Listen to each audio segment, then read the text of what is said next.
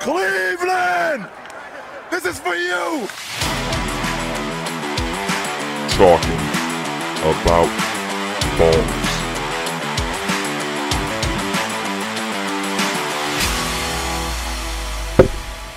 Ladies and gentlemen, welcome to Talking About Balls. I am Justin George, joined as always by Kyle Price. Kyle, what's up? What's going on, buddy? For those of you, obviously you can't watch it yet. Once we go to Redline, we will be on camera. But uh, in honor of Malik McDowell, Kyle is nude in my basement right now. He decided dicks out for Malik McDowell. Absolutely. He is in full support. He thinks the cops should have never stopped him. When you're down in sunny Florida, first off, Florida's a lawless county. Yeah. Like you could do whatever you want. Pants off, dance off. I mean- it- beautiful weather. When I think of Florida, I think of naked people. I think of being on the beach, I do. nude, sunbathing. Absolutely. What's wrong with doing it in the middle of the road? He was just proud to show off his dick. Clearly. Yeah. He was going for a jog Yeah. to stay in shape He for seemed football in season. good form for the jog. Yeah. He's getting a little vitamin D, which is not a bad thing. and he showing was showing a little D. showing, showing a lot of D. Uh, and he yeah, had good. He had good blocking form too on that cop. Like he was just practicing. See, this is where we're going to differ. Oh, okay. I'm sorry. He charged at the cop full speed. Oh. Didn't even knock the cop over. That looked like a 50 year old man that wasn't in good shape. The cop took He's it. an NFL defensive lineman. You charged him and couldn't knock him over? No wonder our, our rush, rush defense wasn't that good So, this year. so you're saying our, our coaches are watching, going, "Nah, that makes sense." yeah, I, th- I think instead of watching any of the, the 16 games or whatever he played in this year, that's his new tape. That's teams are going to be like, well, I don't want that guy. Why? Because he's naked and charging a cop? No, because he couldn't even knock him over. That's all. It It's all on tape. He doesn't all have the tape. strength to to create a push, and I think that's why his career will really be ending. But they're gonna they're gonna play it out like it's because he went crazy. Oh, yeah. But it's strictly because he no longer has it. Yeah, he that- just doesn't have the physical abilities. Yeah, he didn't look so good there. no, I mean when you charge at not a shape cop as an NFL player, Maybe it's because he didn't get into three point stance to, to come out of it. I mean he had a full bull rush going on and he missed it. I don't know. I'm not impressed. Myles is probably a little. To me, that looked right like now. that that ref was a guard and they were running a screen and he just backed up a little bit, let him come at him. Where do you think Myles puts that 50 year old cop at? That cop is he is literally going through those bushes and they are probably he's going to grab onto him so he doesn't fall and he's going to have so much force because of Myles hitting him that's just going to rip the bushes right Yeah, out of the ground. yeah. Would have been incredible. Would have looked like a Marvel movie if, if Myles Garrett hit him. What a, so who had the over under on one week out of the offseason where something happened to a Browns teammate? Well, technically it was a little over a week. Oh, I see. A little Okay, over. So our season ended last Sunday and we are now this happened on Tuesday or Monday, whatever the day it was that it happened. So True we- fashion. We are off and running. you know, give or take eight days. Yeah. So that's over. If you took the over, I'm proud of you. Uh, but yeah, really fucked up situation. Nobody knows exactly what's going on. I have the story right here. I'll read you a little clip. And all it says is that an hour earlier to the video being like found of him being naked outside because obviously who knows how long he was really outside before people started You filming can't miss it a big black dude running around the street running naked. In Florida That maybe you're probably right. a Maybe. regular occurrence. Uh, let's be honest. I mean, that's where the bath salts inci- incident was famously happening. Oh, at. yeah. Pretty much any good story in the news starts. Maybe with Florida is a man. bath salt situation. It's possible. It's, it's popular down there. Hmm. So the story here, it says an hour to the video, McDowell was seen at a gym. TMZ published footage on Wednesday showing him casually greeting people at the gym, sharing a few hugs, having a good time. A source close to McDowell has since confirmed the authenticity of the video. From there, the 25 year old Detroit native reportedly went next door to a hotel where he was staying in Deerfield Beach to take a shower. McDowell then emerged naked less than an hour later and wandered over to the nearby preschool known as the Learning Experience. And boy, did they learn something that day. oh, do you think it was sex ed day? Like uh, here's Uh, the anatomy. Uh, Whether they wanted it or not, it was Big Ben's sex day because they weren't looking for it, but it happened. Can we can we talk about the fact that just the side note TMZ, TMZ's uh, they, they have every breaking story Yeah. ever. Do you think if TMZ was around back in the day, like we'd truly know who shot JFK? because it's like Yeah, I mean- they have like the head start in every story. Like the the Bob Saget thing, it was re- released with TMZ way Yep. Way earlier than anyone else got their hands on it. I think they had the Betty White thing way further than anyone else. It's like I mean, it's like they let's got, be honest. Betty White's death. You could have had I that one in your in your in your drafts on Twitter. I'm sure. But it you could have been ready like to fire that off any day. And it just seems like everyone has like the first informations all through through TMZ. TMZ is the one that had this video first. Yeah. TMZ Sports. It's like I- I'm wondering how many people they employ. I think what it is, I'm not exactly sure how news stations work and stuff like that, but my guess is TMZ just has so many sources that when news breaks, what I'm guessing happens is people try to sell it. And they're like, hey, we have this story. Malik McDowell did this. Who wants it? TMZ, TMZ just outbids it. Yeah, everybody. Yeah, That's my guess because they want the clicks. They want to be first. They want to be credited in every article. Like this article I'm reading, it's on the daily dailymail.com in the UK. and everything on here links for TMZ. It's crediting TMZ with the story. So they I mean, what a- their, what a- their what names a- on every article. What a business that guy runs. They're there. doing a great job. I mean, I remember that show was on Fox 8. I never really watched it, but it was always on and I I used like, to watch it because it was always funny watching the weird stories they come Yeah, they just always catch like some like Bam Margera in the middle of the street and just interview him. Back when he was kind of normal, oh, he's not normal now. Far from it. He's about as normal as Malik McDowell. I heard that. In, another side note, I heard that he uh, is in part of the movie still. I guess part of his first. Yeah, so I'm guessing. I mean, he was there. They started filming it with him on set, and then all the shit went down with him, reportedly relapsing, etc. So I'm guessing they're going to use whatever footage they had with him. Plus, he helped write bits that they ended up doing. So does that mean So he's going to get paid for some of this movie? Yeah, I mean, they have to credit him with anything that he was technically a part of. So I'm sure they've worked that out legally to make sure he's going to be a part of it. It's just he's no longer. His contract doesn't hold up for as much as he was expecting to get. Right. True. But- All right, back to sports. Sorry. Just- Yeah. So Malik McDowell, the Browns are more than likely going to be letting him go soon, regardless of what happens. I mean, Well, good thing we're deep at that position. We don't need more of those people. yeah, we we need defensive tackles, and the fir- worst, like he needs to put clothes on. It's fucking bad. um, the the thing is, though, I mean, regardless of his his lawyers coming out and saying that, you know, they think he he got slipped a Mickey basically, and he you know he got all fucked up, and he hadn't you know he didn't know what it was. Somebody must have put something in his drink or whatever. Maybe the pre-workout just kicked in way too late. even then, this isn't far from his first incident. He's Yeah. already gotten tased by cops and fought cops. He's already been. He's had like six DUIs. He- the guy's a But every fuck up. incident he's had has been alcohol related, though, right? Not drug related, related or anything like that. Uh, I don't know. Was he drunk when he got arrested in Michigan? Yeah, I think everything he's had that's been like Okay. alcohol related. I thought the one he just got pulled over and just was argumentative with the cop. But yeah, I mean, he has been. He's gotten so many DUIs. It, it's ridiculous. And he had the head injury when he first came into the NFL, second round pick. So he's he's just known for fucking up. Yeah. It seemed like his life was on track, and Because he's in prison for a while, right? yeah, he was. He he Six missed months or something. Like Yeah. that? yeah. He missed you know most of his the beginning of his career was missed because of these fucking screw ups off the field but the talent's there. And Well, I think he might have anymore. it might be over. Yeah I think this is the last strike. So it's unfortunate because he played well. He's a serviceable player. I mean nothing to write home about nobody that I was thrilled to keep.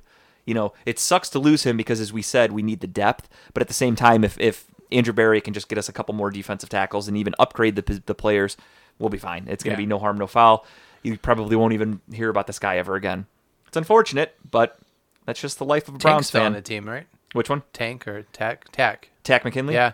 uh, yeah, he's a D end. He uh, he's the one who tore his Achilles and like But he's still on the week team. 15. There's the one. That's what no, we were he had kinda, a he had a one year deal. Oh, he was one that we were kind of worried about too, right? That he had. Uh, yeah, he's the one who basically quit on the Falcons when Yeah. they- he was a first round pick for them, and then he went to the Niners and he only, he was only there for like two weeks. a lot of one-year deal players we had this year. because a lot of these guys do come with a little baggage. So it's weird that Malik McDowell wasn't a one year player and he had the most red flags out of anybody. And then Takk McKinley, all the talent in the world, just didn't have the heart and the drive to stay focused. So we gave him a one year prove it deal. And then unfortunately, he tore his Achilles, which is a bummer because it's probably going to cost him most of next season. Mm-hmm. And with his status of not being the most reliable player, it's only going to hurt him down the line. So really, it's a shame that he got hurt. So is this a, is this a lesson with the uh, the front office that we need to stop taking and rolling chances with these players that have issues in the past? No, I don't think so. I mean, I think they understand that when you sign a guy because look at the all the good with the bad. You have Kareem Hunt who had the the red flags, the off field issues. He was cut. Nobody else wanted him. We took a chance on him, and now he's one of the better running backs in football if, Yeah. when he's healthy. So it, it can definitely pan out. And even Malik McDowell on the field, no issues. He played fine, did his job. Just happened to go get fucked up in Florida in the off season. And it is what it is. Now it's time to make cuts anyway, so it sucks. But it could have been worse. Could have happened mid-season during a bye week, something like that, and been a real distraction. Just hate seeing those story articles that, that lead in with uh, Cleveland Brown defensive tackle, blah blah blah blah. You know, Yeah. it's always At least with this one though, like clearly there's something either mentally wrong that Yeah. caused this, or he was drugged, or you know who knows what happened. But it's not like your typical Josh Gordon fails another drug test, or Cleveland Brown quarterback found floating on a pink flamingo. in yeah, something like that. This one's more like who knows what happened with this guy. And the other thing too is in this day and age with the with the the mental illness stuff, if anything, everyone just not feels bad for him, but they're kind of like they look at it a little differently than just like, oh, this guy's a fuck up. Now everyone's Yeah. kind of like, oh, that's sad. He's got head injuries and shit. Like he's clearly a lost soul. So Right. I don't know. It is what it is. Like I said, Wah, he'll he'll wah, be cut. wah. Yeah, it's just the welcome to the NFL. Time to get bigger and better. No pun intended.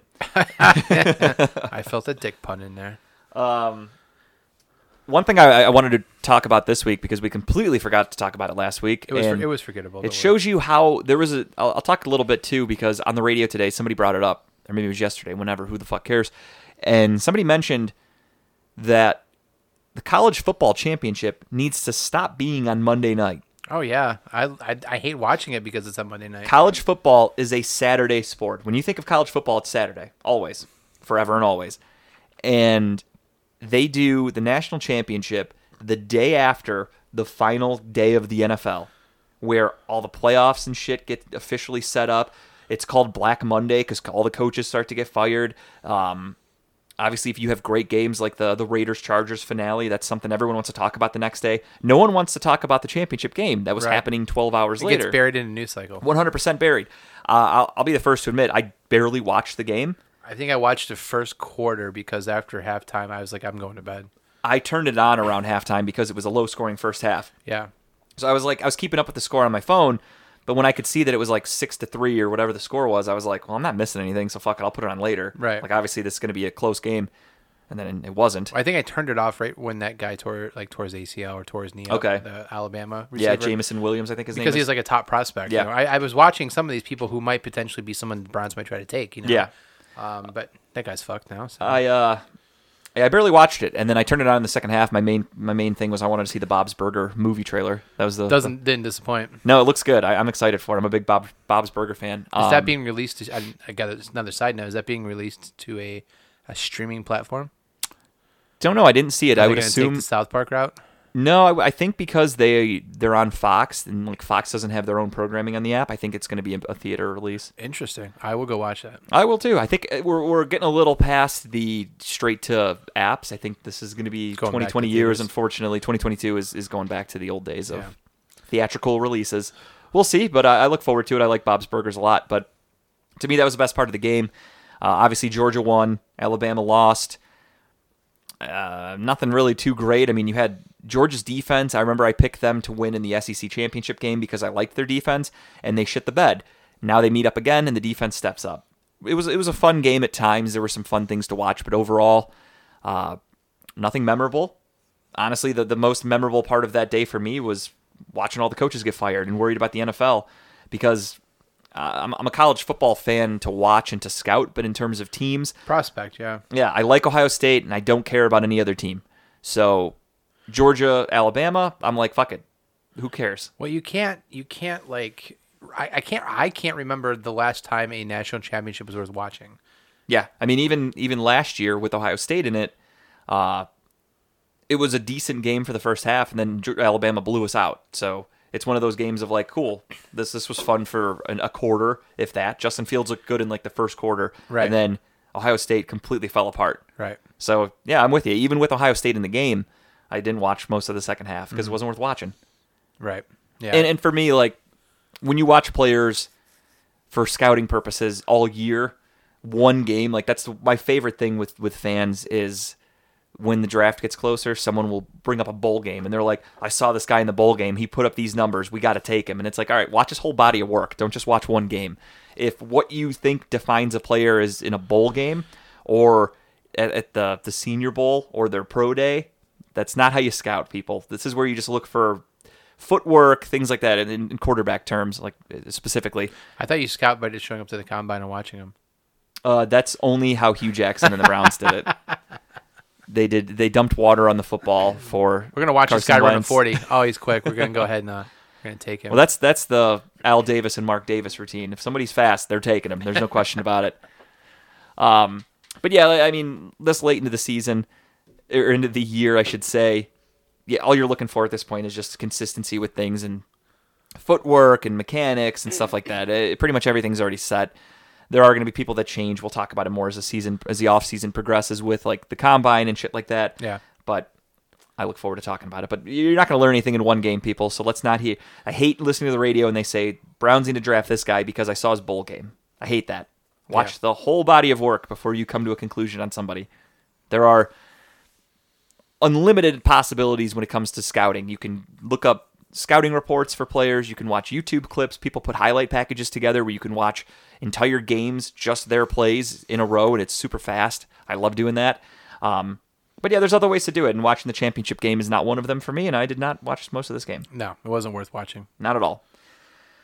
One game that was worth watching on MLK Day, they honored the man, the myth, the legend, Martin Luther King Jr. The Cavaliers beat the Brooklyn Nets in Cleveland. That's a hell of a game. They were without Kevin Durant, but I mean, a win's a win. And they still had Kyrie Irving and James Harden. And Brooklyn, what I learned today that I did not know is they have like a top 13 defense, I think it is, which I mean, it's Brooklyn? not great. Yeah. But that's still a good defense. I didn't realize their defense was that good. I kind of thought Brooklyn was one of those teams that's like, we're just going to outscore you. But they actually bring a little defense to the table. And they were they played well against the uh, the the Cavs. The Cavs had to make a couple comebacks. Both teams had leads at one point. Both teams blew them. Um, it was a really fun game, honestly. It's something cool about a 3 p.m. Monday Cavaliers game. You don't see that often. The defense for the Cavs is what just blows my mind every time I watch them. Like the ability to lock these players down. Uh, Isaac Okoro, man, he is playing out of his mind Yep. defensively. Um, the fact that you know they they the takeaways, the steals, the I mean Garland. Every every game Garland plays, it's like Jesus. What else can this kid show me? Um, yeah, what's just- the number for him the last few games? He has like 50 assists and five turnovers. Yeah, that's it. It's insane That's to me. nuts. Like he works within an offense so perfectly, and Yep. like he just he manifests plays to happen. Um, I, I did read an interesting. I did hear something interesting today on the radio. I'm gonna get your take on it. Is do you think that JB Bickerstaff is like running a kind of a uh, a small rotation? Um, someone referenced that the rotation he's running is kind of like a playoff rotation where it's really tight. And because someone was mentioning uh, Windler, that, that, that he should come off the uh, the the bench more because he's he's a, he's a good shooter. Yeah. you know he would stretch the floor. He'd give you some of those target shots, 10, 15 minutes a game, but he's not getting those minutes. And they feel he's running a really tight rotation, which maybe could burn some people out. Uh, but they are young, of course. But uh, I don't know what, what your thoughts are on that. I mean, it was just an interesting take. Um, I it's a think, it good was Chris, take. I think I- it was Chris Rose who I think on. it's more so we're just stuck right now because of the injuries. We Yeah. don't we don't have the depth that we had. I mean, think about early in the season. We had Collin Sexton, Ricky Rubio. We had these guys that could cycle in and cycle out. Mm-hmm. Right. Now we don't have him anymore. We had to make some tough decisions. Obviously, we had to let go of Tacko Fall. I think we kept him in our G League team, but uh, we did have to make some moves. And I think that's just the big problem is is you you go from I forgot who it was today. It was Brad Daugherty. He was on, on a radio show and he was talking and he said, you know, you think about Rubio and Sexton going down. The Cavaliers lost 40 points right there. From those two players, they put 40 points up a night combined. The Cavs lost that and haven't skipped a beat. That says everything I need to know about this team and, and how they're built. But again, you look at it as you lost Collin Sexton and Ricky Rubio, two your your you know two your top two guards.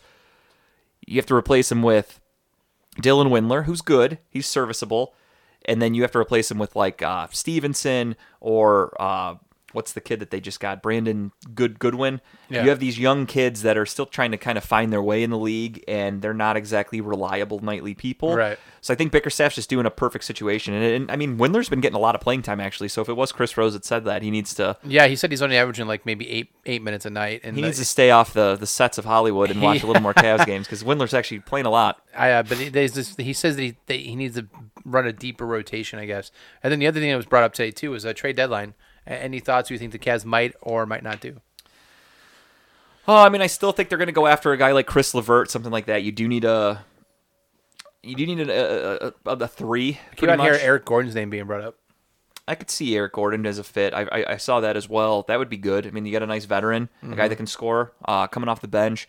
I mean, we've been doing all this without Rondo. Rondo's got that. What is it? A groin injury or Yeah, hamstring or something he's like sitting out tonight, but I Yeah. think his chances of coming back next game are pretty good or whatever. Yeah. Yeah, it's not nothing serious, but again, you have another guy out, and the Cavs are still finding ways to win with these guys that some of them might not even be in the NBA if it weren't for the Cavaliers' depth issues, mm-hmm. which is a good sign. I mean, that's a good thing to have. And then Bickerstaff's bringing them in, and they they buy in right away. The team's not skipping a beat. It looks like they've all played together for years, even though some of the guys realistically barely know each other. Probably, Yeah, they win tonight. I think they move into second in the East, right?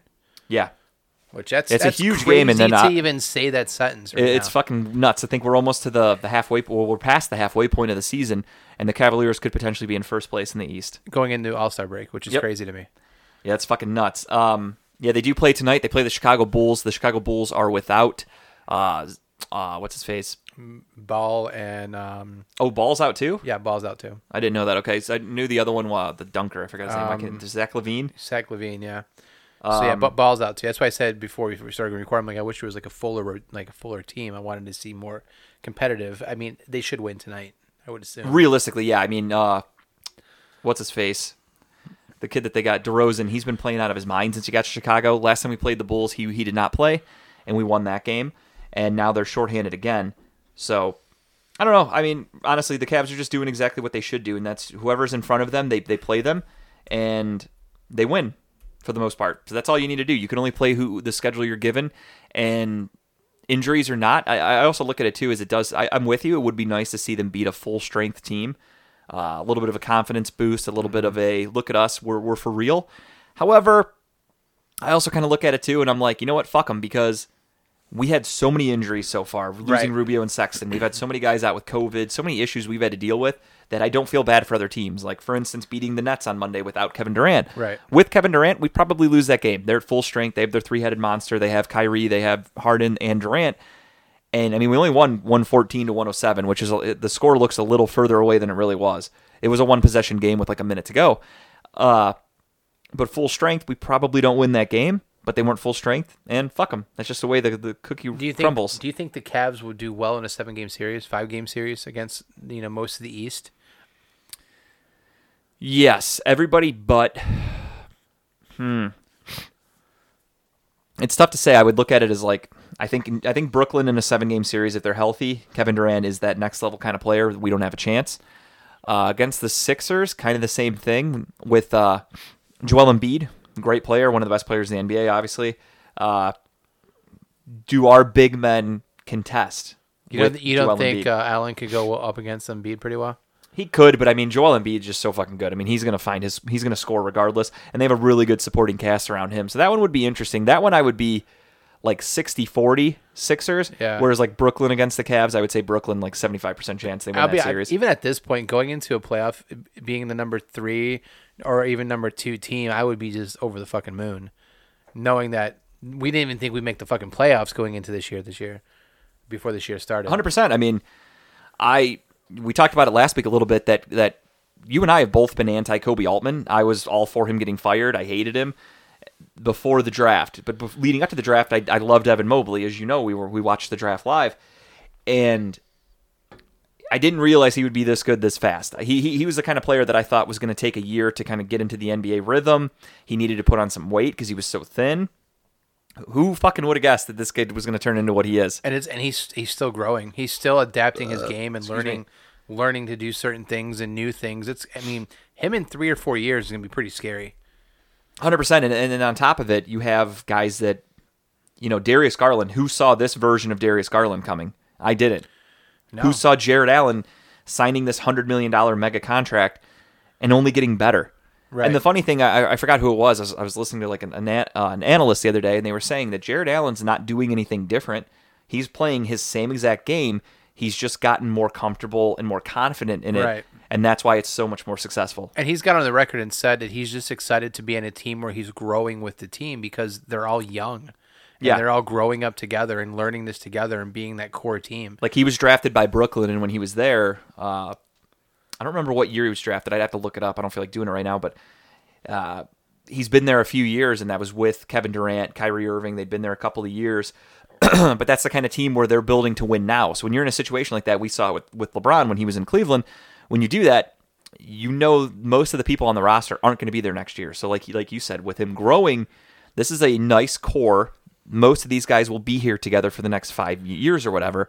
Whereas in Brooklyn, it's kind of like, all right, we have this guy, this guy, we're going to trade for him. We're going to trade this guy. We're going to cut this guy. We're going to do this. It's Yeah. constantly moving. Moving. And for him, it's it's probably hard to get a rhythm as, a- as a player Because that's the amount of to grow when chemistry you're that's on young. this team is crazy. It's insane. Um, really quick to Chris Rose's point, we have Oh, you looked up the minutes played? yes. Okay. Uh, if I could find him, there he is. Dylan Windler is averaging 10 and a half minutes a game. Okay. So up here is Chris Rose.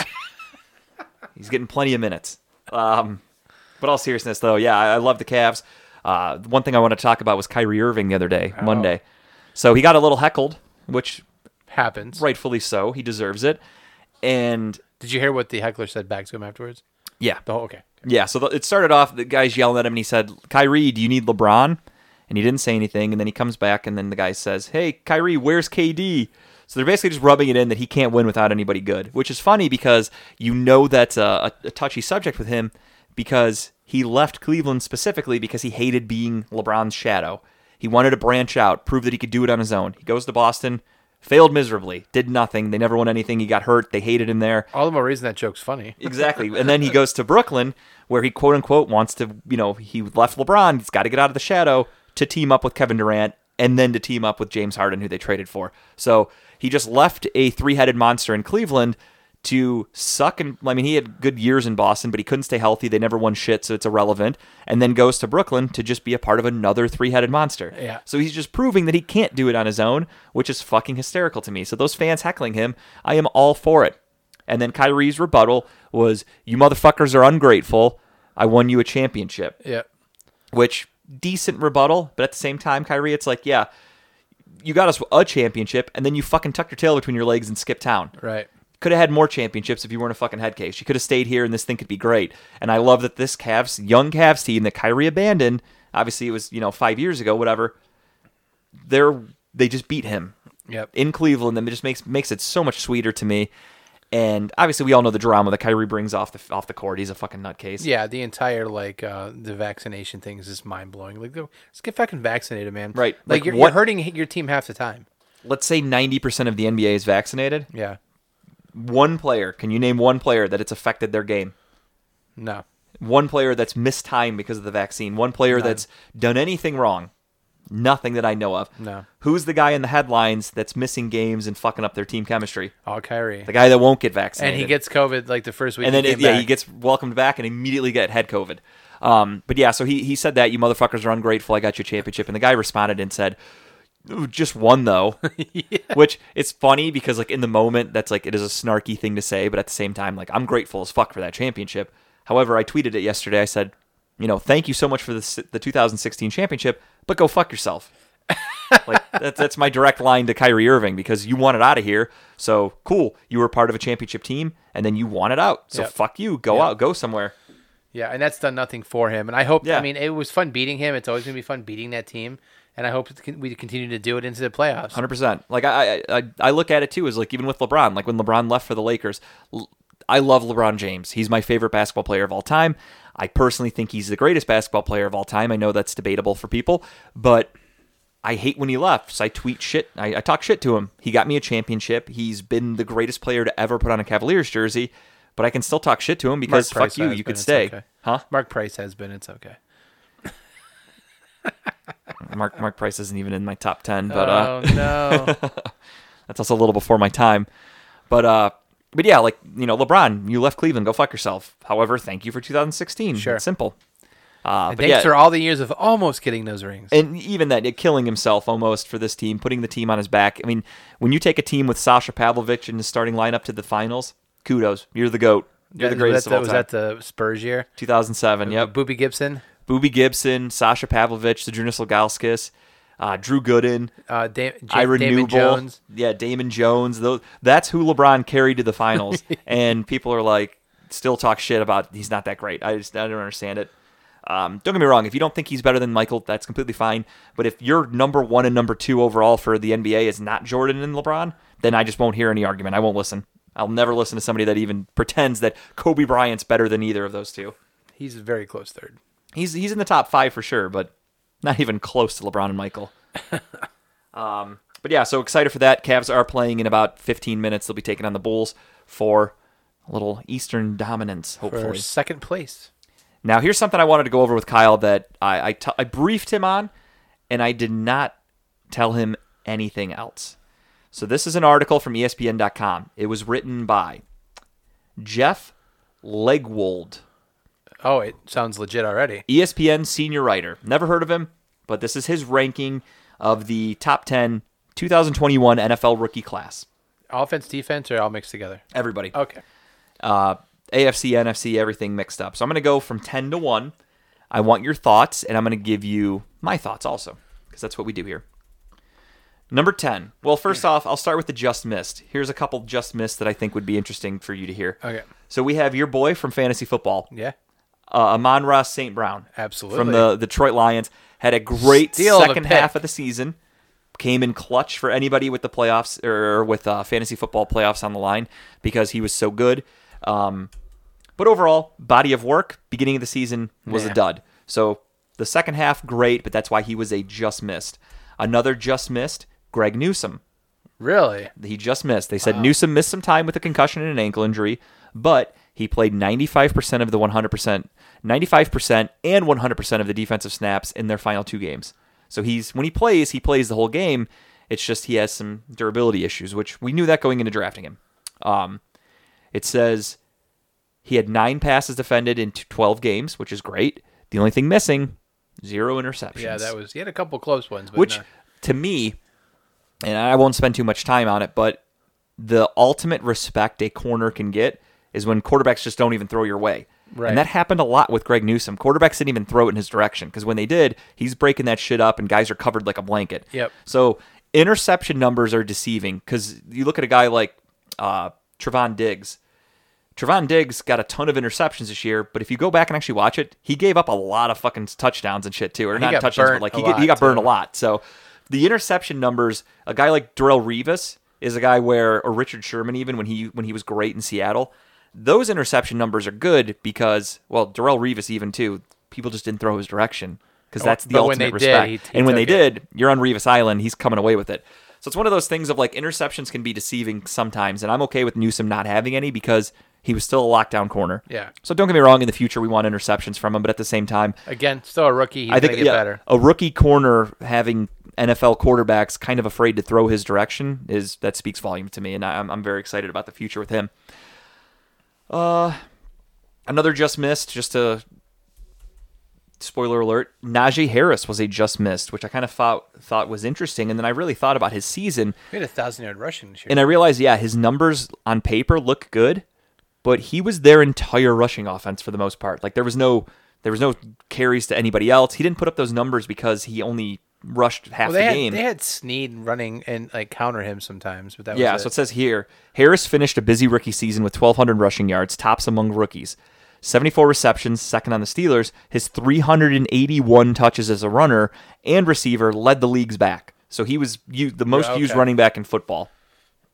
So uh, that's what's crazy about that stat is that the 1,200 yards when you touch the ball almost 400 yard times, I'm sorry, is not that impressive sure. when you break it all down. So he was overused and not as effective when you really break it down. Well, when you have grandfather behind center, you're going to be And then that's the problem. People could stack the box because Ben Ben Roethlisberger could barely Yeah. throw the ball three yards, Yeah. as we saw on Sunday. We'll put break, a dangerous we'll quarterback break that behind, down. Put a put a dangerous quarterback back there a little bit. Yeah, and things then could definitely make he be- could be a more breakout running back. And they have a shitty offensive line. So you have a bad Sure. offensive line, an old grandpa quarterback, rapist piece of shit that has nothing to do with football, but that's just him as a person. How do you really feel? And uh, yeah, it definitely held Najee Harris back a little bit.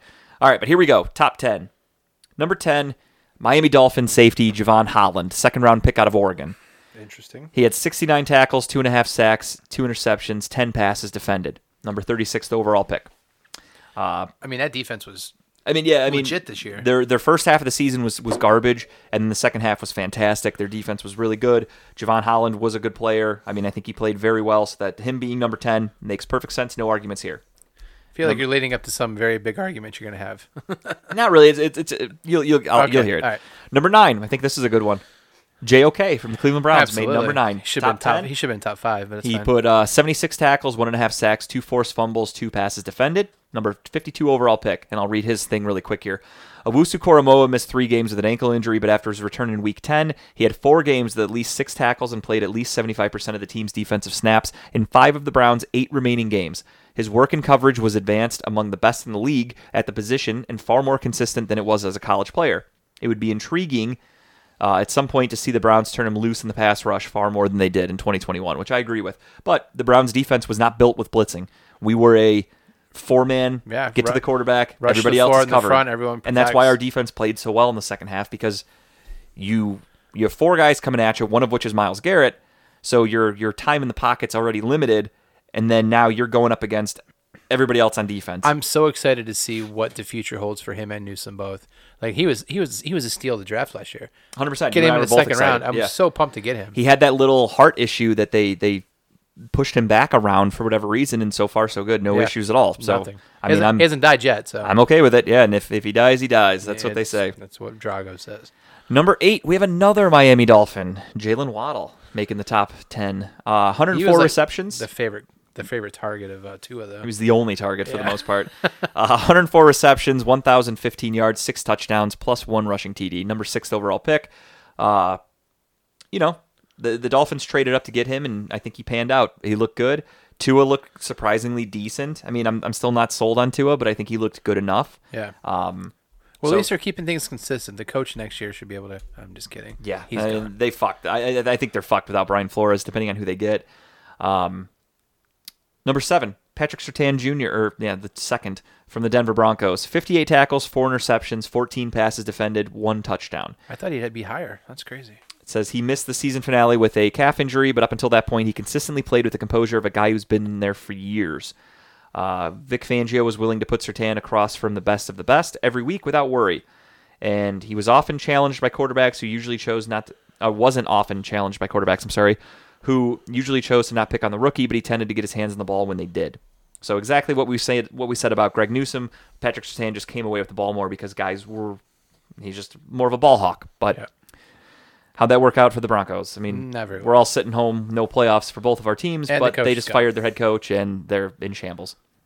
Number six, Kyle Pitts, Atlanta Falcons.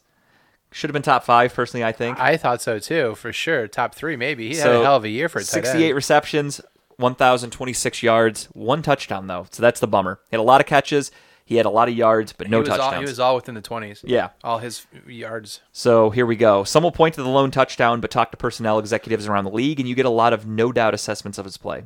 Many actually have Pitts above Chase here, uh, Chase, uh, Ja'Marr Chase, and because of his upside and skill sets, Pitt consistently wins in man coverage, even when defensive coordinators put a cornerback across from him. He can work from all over the formation, both in tight and wide. He is just the second rookie tight end in the league history to top 1,000 yards. His 1,026 yards sit right behind Mike Ditka, his record of 1,076 yards. He gave me some consistent points this year. I mean, Yeah, I had him in fantasy too. He was great. He was just he's a rec- he's a reception. the only thing that killed me though is what the league I drafted him in is not a PPR. oh no. So I only got his yards. So that was the bummer for, for him. because he'd get sometimes like eight, nine, ten receptions a game. You know, He was a great player. Uh, just for That's- that non PPR, I I benched him quite a few times for Dawson Knox. Makes sense, unfortunately, yeah. number five. This is a surprise. I would have thought he'd be higher. Ja'Marr Chase, Why'd that'd be like number two. number five. Chase was a problem. I'll go over stats. 81 receptions, 1,455 receiving yards, 13 touchdowns. How the fuck is that not top like top two Yeah. at least? That's I mean, crazy. To at me. least top two. I mean, we know who number one is. I would assume, but Right. number two, that's easy right there. Chase was a problem for defenses early in the season, 101 yards in week one. In middle of the season, 201 yards in week seven, and late in the season, 266 yards in week 17. Flowers and well, uh, hang on. Flowers and well wishes to the AFC. Oh, okay. Flowers and well wishes to the AFC North defensive backs for well years to come.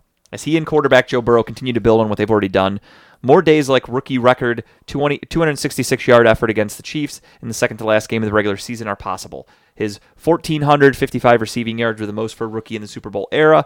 And before you point to the extended regular season, he actually broke the record in week 17.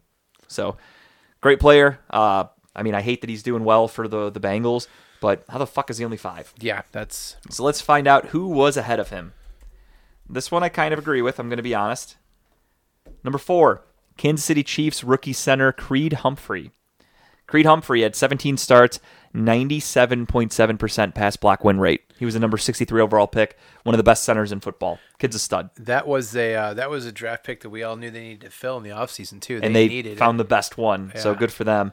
Um, I won't read much about him. He's a center, just really great player. he blocks people. Yeah, he blocks, he snaps the ball to Mahomes, and so far, so good. That's about all you need And in that offense, you got to be mobile. You got to slide left and right pretty quickly. Absolutely. Now we're sticking on the offensive line for number three here. San Diego Chargers, Rashawn Slater. Not the Chargers I thought it would be. So Rashawn Slater from the Los Angeles Chargers, 16 starts, 90.4% pass block win rate. But that's obviously less, but he's a tackle, so it's different. He's going up against the DNs, not the interior like Humphrey. Um, so great season for him. Justin Herbert, I mean, obviously had a great season. The Chargers had a disappointing ending to their year, but overall, looks like he's going to be their bookend left tackle for many years to come Yeah. for Justin Herbert. So great pick. Can't really argue with this pick. Personally, I think more impactful player would be Chase. So if he was ahead of the either of these 2 mm-hmm. I'd be okay with it. But just how the cookie crumbled. Now we get to number two. So spoiler alert. Let's go to number one. What? Parsons, right? Yeah, number one is Micah Parsons. That's a no-brainer. 84 tackles, What 13 sacks, three forced fumbles. Uh, he could play damn near every position. Could I mean, legitimately, will be getting votes for defensive player of the He, year. he is. I mean, just watching that game, he was all over the damn field. yeah, it's a shame he, he got hurt, but yeah, uh, but just watching. I mean, this entire season, his he's quick. He's catching up. He's tackling. He's hitting. He hits hard too, yeah, and that's the thing. He has a It's- nose for the ball. He makes the right play. He's just a damn good player. So number two, Oh, no. I think you probably know who it's going to be. It's not going to be. I take this back. It's going to be surprising when you hear the name because you're going to go, "How the fuck is he number two? Is it a receiver? nope. Quarterback? Yep. Oh no! Don't tell me it's. They put Mac Jones Oh. number two. Mac Jones, who here's his stats: thirty-eight hundred and one passing yards, which is fine. Can we look up at this writer's hometown? Twenty-two touchdowns, thirteen interceptions. Oh. Took the Patriots to the playoffs, but it really they did it in spite of him because the rushing game and their defense was so good. Yeah, they didn't. Mac Jones was not that great of a quarterback. He was had just a captain on a he ship had like that a was driving- month, maybe a month, where he was decent. He's like Dwight on the boats. Well, since you have the o- the Yeah, they have him out there were Just steering the, the ship. wooden wooden. Uh, and it's not connected to anything. Correct. So yeah, they have Mac Jones number two, which is fucking mind-boggling to be me. okay in over the top Ja'Marr 10, Chase. maybe 10. Yeah, Yeah. over Ja'Marr Chase. Yeah, that's it That's the one where I saw that. I was like, Chase. What? So I was blown away by this, and when I was reading the article before you got here, I stopped and I'm like, we have to discuss this on the show because that's fucking just blasphemous. Can we look and see what hometown that guy's from? The writer, 'Cause I guarantee he's from New England, probably. Uh, yeah, go ahead. I'll give you his name again. What is it? Jeff Legwold. L E G W O L D. Says he's an ESPN senior writer, which is kind of funny because I've never heard of him. But uh, what a shitty fucking article. I was so excited to read it. It's cool to see Greg Newsome as an honorable mention. You see, Oh. Wow, he covers the Broncos. really, Yeah, interesting. that's an interesting choice. But uh, but yeah, you have uh, I forgot what I was saying. I lost my train of thought. okay, fair enough. And we're moving on. Yeah, we're moving on. So that, I, I saw the article. I had to talk about it. I was, you know, oh, I know what I was saying. So you see an honorable mention. You see Greg Newsome. You see JOK in the top ten. I was like, oh, excited. kind of a cool list. And then I go, how the fuck is Mac Jones number two though? And then I was like, maybe I maybe I misremembered his his season. So you looked him up. Well, no, it's just right on there. I just I thought to myself like. Maybe he put up bigger numbers than I thought, and then I read him. I'm like, no, he put up shitty numbers just like I thought. Very average fucking numbers. Yeah. Nothing special at all. How the hell did that make him number two? I'll never know. I don't want to know. But I did want to get your thoughts on it just because it was something that's I agree with most of it. most of the picks were Mac pretty Jones, good. But I don't agree. Ja'Marr with. Chase at five, when in, in the, the story you, or the the little blurb about him, you literally put he set rookie receiving records that you know probably won't be broken again for another twenty years. And then you put Mac Jones in there, who did fucking nothing special. Right, just because Nothing. he he took the Patriots to a playoff game. Is that what is that what it is? Pretty much it. I guess. Uh, so that was that. Now we've reached the fun part of the show where we do our picks. We recap games, and Did you watch every game last weekend? absolutely. Um, what was Saturday's first game? Was Bengals and Raiders. Bengals Raiders. Interesting game. I mean, we'll recap them all really quick. So we had Bengals Raiders. Close game. Derek Carr still looked pretty good. I mean, I know he struggled, but again, people. The number one thing I need to tell people as we as we break down quarterbacks, I'm not going to spend the whole episode on. If you notice, we haven't talked about quarterbacks at all because everywhere you turn in Cleveland, Ohio, right now, that's all anybody's fucking talking about. Every show is just Baker. Are they keeping him? Are they moving on? If they move on, is it going to be this guy? Is it going to be that guy? It- to me, it's it's it's not worth really discussing every fucking day right now. Wait till the league year starts, till things can actually start happening. Till let's give it a couple of weeks when coaches get hired to find out who's going where and if that means they're going to you know make some oh, moves. Oh yeah, coach coach is being hired is going to have him first, and then then the quarterbacks will move that. Hundred percent. So you have like, from my standpoint, Kirk Cousins is a goner in Minnesota. They will be looking to move him, and I think because his contract is so high, you could probably get him for fairly cheap. I think we could realistically get Kirk Cousins for like a third round pick. Could be, yeah. And now the, the thing Browns fans are going to complain about is, well, I don't want to spend a third round pick. But then you think about it, bringing in Cousins means you're going to be getting rid of Baker. Sam Darnold, I believe, if I'm not mistaken, got two second round picks. He is a fucking bum. I'm not a huge Baker fan, but Baker's a better quarterback than Sam Darnold. Baker's going to be able to bring you back something decent. So if you can trade Baker and acquire some picks, and then you trade a third round pick or whatever for Kirk Cousins, not the end of the world. It's kind of it's a wash. If anything, you're still coming out on top because you have your quarterback and you're able to keep your first round pick to potentially get that wide receiver. We'll go over this all in, in the coming months, but uh, I think he's a goner. They got rid of Mike Zimmer. They got rid of Ziggy Wolf. The their front office is completely restarting in Minnesota. Kirk Cousins is is not getting any younger. They're going to go in a different direction. They're rebuilding. Yep. So he's a goner. Um, Las Vegas, same thing. They fired Jon Gruden midseason. Mike Mayock just got fired. Derek Carr wasn't even a Mayock pick. He's just survived for the last seven years under five different regimes, and he's now to the point where does he want to continue to stay in this revolving door of coaches and front offices? But it's going to depend on who they get. The latest rumor, though, is Harbaugh from Michigan As the GM the- or a coach? for the coach for the Raiders. Interesting. That's the the hottest rumor as of late. I think they should keep the coach who's interim. I thought he did a pretty good job with that team. Most people say that he's the guy for the job, but unfortunately, when they can Mike Mayock, it's not looking good for him. Um, so that leaves you to the point of is Derek Carr interested in staying with Harbaugh if Jim Harbaugh goes there? Or John? Which one's the one from Michigan? John Harbaugh. John, yeah. No, it's Jim. Yeah, No, John's John's, John's. Baltimore. No, they both look fucking stupid. Yeah, fuck so- them both. fuck the Harbaughs. Fuck both teams, Michigan and and Honestly, Baltimore. they, they fuck 'em couldn't be both. the biggest piece of shit family in my opinion. Right. As, a- as a Brown, as like an Ohioan, Their, I hate their, their both can go holidays must be fucking amazing. Yeah, we're hated by everybody. They don't have to put their food in the oven because they obviously live in hell because they're pieces of shit. So My my only curious thing is um, where Flores goes because you know he's going to get hired this year. If if someone doesn't hire that guy, it, they're losing their mind. Someone mentioned about the possibility of the Texans hiring him, and that might be enough to sway um, what's his face to stay staying around there and keeping him. I saw people trying to comment on that, and then I saw somebody negate it immediately and said that It's it has- ownership thing? It's ownership. It has nothing Okay. to do with the head coach. So Flores is not keeping him there. It's I think his name's Bob McNair. Yeah. is the owner of the Texans. It's completely the ownership. Deshaun Watson wants out of Houston, and there's no head coach that's going to keep him there. So if anything, Might go to Chicago. Flores could potentially take like the the Denver job, and then try to get Deshaun Watson in Denver. Yeah. because Deshaun. I mean, let's be honest. Denver has a really good defense, and their their offense has some They have- fucking talent. They have good. They have They have very young, talented players on that team. So Deshaun Watson going there, they're they're similar to me to the Browns. They are a good quarterback away from being a legitimate team.